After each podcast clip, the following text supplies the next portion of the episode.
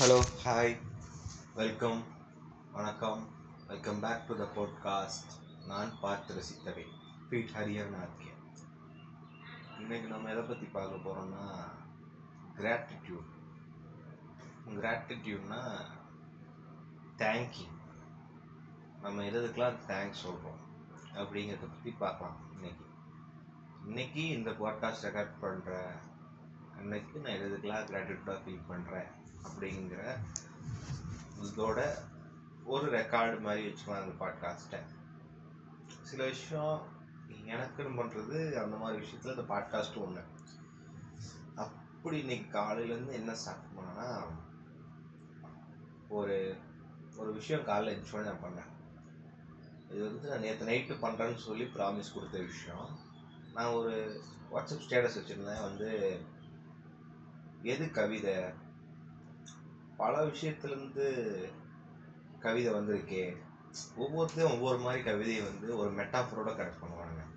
அதில் first metaphor வந்து ஹெவன்லேருந்து ஹெவனில் வாழ்கிற தேவர்கள் ரிஷிகள் அவங்க கொடுத்த ஒரு வரமா இந்த கவிதை.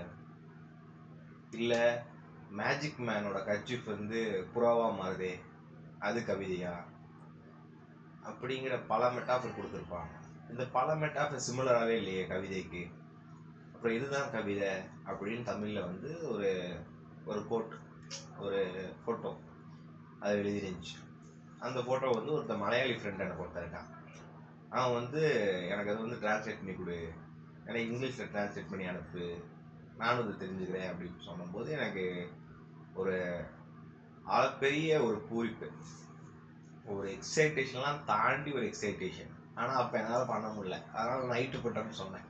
அப்புறம் நைட்டும் வேறு பிளான்லாம் இருந்துச்சு வேலையை சுற்றிட்டு இருந்தோம். அதனால் ஒன்றும் பண்ண முடியல. அடுத்த நாள் காலையில் தான் வந்து எந்திரிச்சோன்னே இதை பண்ணும்போது அதுலேயே எனக்கு சில வார்த்தை வந்து புரியல. ஆனால் வேற மாதிரி படிச்சிருக்கேன் அவன்.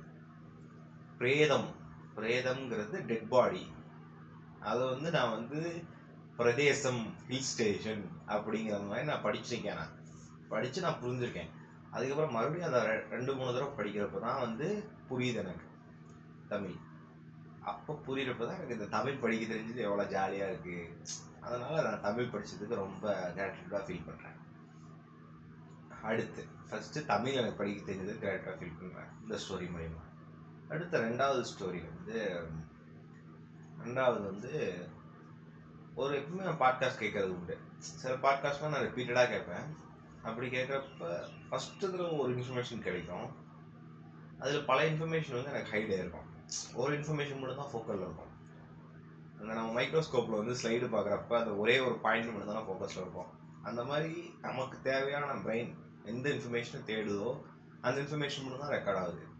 மீதி இன்ஃபர்மேஷன்லாம் அப்படியே பிளைண்டாக பிளைண்ட் ஆகிடுது அந்த மாதிரி அப்போ ரெண்டு மூணு தடவை கேட்குறப்ப பல ஃபோக்கல் பாயிண்ட்டை சேர்த்து மொத்த ஒரு ஃபோக்கஸாக வந்து மாறும்போது தான் வந்து அண்டர்ஸ்டாண்டிங் யுவர் செல்ஃப் அப்படிங்கிற ஒரு டேர்ம் வந்து மாடர்ன் புத்தாஸ் யூஸ் பண்ணுவாங்க.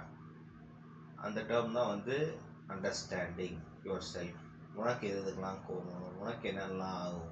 உனக்கு எதெல்லாம் தேவை அப்படிங்கிறதெல்லாம் நீ எங்கேயும் போய் தியானம்லாம் பண்ண வேணாம் எதுவும் பண்ண வேணாம் நீ உன்னை அண்டர்ஸ்டாண்ட் பண்ணிட்டா போதும். You can attain the philosophical என்லைட்மெண்ட்னு ஒரு வேர்டு யூஸ் பண்ணுவாங்க அப்படி யூஸ் பண்ணுறப்ப தான் ஓகே நீ ஜெய கிருஷ்ணமூர்த்தியை படிக்கலாம் அப்படின்னு ஆரம்பிக்கும்போது ஜெய கிருஷ்ணமூர்த்தி யாருன்னா வந்து ஒரு made made into philosophy made into philosophical got made into philosophical intellectual he made into பிரிட்டிஷோ இங்கிலாண்டோ யாரோ தெரியல எனக்கு சரியா? ஆனால் அவங்க வந்து அவங்க வந்து மெட்ராஸ்லேருந்து ஒரு பையனை வந்து தத்தெடுத்து அந்த பையனுக்கு இதெல்லாம் படிக்க வச்சு இந்த நொட்டிலாம் அவனை வந்து டார்ச்சர் பண்ணி இந்த புக்கெலாம் படிக்க வச்சு அவனை வந்து என்லைட்மெண்ட்டுக்கு கூப்பிட்டு போயிருக்காங்க.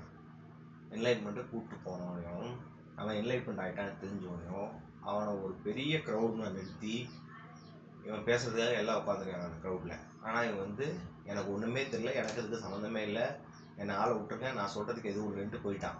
அவர் தான் ஜேகே ஜே கிருஷ்ணமூர்த்தி. அப்புறம் அவர் புக் எனக்கு ஒன்று கிடச்சிது அந்த புக்கு கொஞ்சமாக படிக்கிறப்பயே ஒரே ஒரு கொஷின்ஸாக அடிக்கிட்டே இருக்கான் ஃபிலாசபி ஃபிலாசபி வந்து கொஷின் அடிக்கிட்டே இருக்கும் ஃபிலாசபிக்கலாக பாயிண்ட் ஆஃப் வியூ ஆனால் அந்த ஸ்பிரிச்சுவலிட்டி வந்து கொஷினை தொடவே தொடாது. கொஷின் தொடாது எல்லாமே இன்சைடில் தேடுன்னு சொல்லும் ஆனால் இது வந்து கொஷினை தேடிக்கிட்டே இருக்கும். கொஷினை சொல்லிட்டே இருக்கும். கொஷினை கேட்டுக்கிட்டே இருக்கும் த்ரோ பண்ணிட்டே இருக்கும். அதுக்கு கொஷினாக தான் ஆன்சராக இருக்கும். அது கொஷினே ஆன்சராக இருக்கும் ஃபிலாசபியில் நம்ம இந்தியன் ஃபிலாசபியில் ஆனால் வெஸ்டர்ன் ஃபிலாசபி அது வேறு மாதிரி. அவனுங்க பெரிய சைக்கோ குரூப்ஸ் அவனுங்க அது நான் அதுக்கு நம்ம தொட வேணாம். அப்படி ஆகிறப்ப தான் இவரெலாம் இன்ட்ரடியூஸ் ஆகிறப்ப தான் எனக்கு வந்து இங்கிலீஷோட அருமை புரியுது. இப்போ இங்கிலீஷ் இருக்கனால நம்ம என்ன வேணால் அதை வந்து படிக்கலாம் படம் பார்க்கலாம். இப்போ இங்கிலீஷ் அதனால் இங்கிலீஷ் அதனால் கிராட்டிடியூடாக ஃபீல் பண்ணுறேன் அடுத்து இதெல்லாம் எப்படி உனக்கு மட்டும் தெரியுது உனக்கு மட்டும் ஏன் தெரியுதுன்னா அதுக்கு தான் இன்னொரு லிட் கேரக்டர் உள்ளது ஒரு தனிமை அப்படிங்கிறது உன்னோட பர்சனல் ஸ்பேஸ் அந்த ஸ்பேஸ்க்குள்ளே நீ என்ன வேணால் பண்ணலாம். வரையலாம் பாட்டு பாடலாம் டான்ஸ் ஆடலாம் கவிதை படிக்கலாம் கதை படிக்கலாம். என்ன வேணால் பண்ணலாம். அதுதான் அந்த தனிமை ஸ்பேஸ் எனக்கு கொடுத்தது. தனிமையை நான் வந்து லவ் பண்ணுறது அதை எம்ப்ரேஸ் பண்ணுறது அதெல்லாம் வந்து அதனால் தனிமையும் வந்து பெரிய ஒரு கிஃப்ட்னு நினைக்கிறேன். அதுவும் எனக்கு தேங்க்ஸ் அதை பார்த்து நான் பயந்ததே கிடையாது. அது எனக்கு ரொம்ப பிடிச்ச இடம் அடுத்து நாலாவது ஸ்டோரி காலையில் சாப்பிட போனேன். காலையில் சாப்பிட போனேன் ஒரு ஹோட்டலில் எங்கள் ஊரில் ஒரு ஹோட்டல் தான். எங்கள் ஊர் எப்படின்னா ஒரு ஒரு ஒரு கிலோமீட்டர் ரெண்டு கிலோமீட்டர் நடுவில் கேப்பு அது ஒரு பதினஞ்சு மளிகை கடை ஒரு மெடிக்கல் ரெண்டு ஒரு மெடிக்கல் ஷாப்பு ரெண்டு மூணு பேக்கரி ரெண்டு மூணு பேக்கரி ரெண்டு ஹோட்டலு அதில் ஒரு ஹோட்டல் நான் சின்ன வயசுலேருந்து சாப்பிட்ற ஹோட்டலு ரொம்ப மனசுக்கு நெருக்கமாக இருக்க ஹோட்டல் அது மனசு நெருக்கம்னு எனக்கு தெரியும். ஆனால் அதை வந்து எனக்கு எக்ஸ்பிரஸ் பண்ண தெரியாது. ஏன் அதுன்னு எனக்கு தெரில ஆனால் இன்றைக்கி அது எனக்கு வந்து ஆன்சர் கிடச்சிது நான் போய் உட்காடுறேன் நான் சின்னதாக ஒரு மெனு சொல்கிறேன் சின்னதாக லைட்டாக இருக்கலாம் அப்படின்னு சொல்கிறப்போ வந்து ரெண்டு தோசைன்னு சொன்னேன். இல்லை ஒரு தோசை சொன்னேன். ஒரு ரோஸ் சொன்னேன். ஒரு ரோஸ் சொன்னேன்.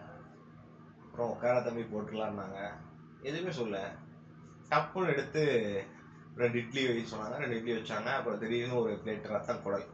ரத்த குடல் வந்து ஃபேமஸ் அந்த கடையில். வச்சிருப்பேன் எனக்கு அப்படின்ட்டாங்க.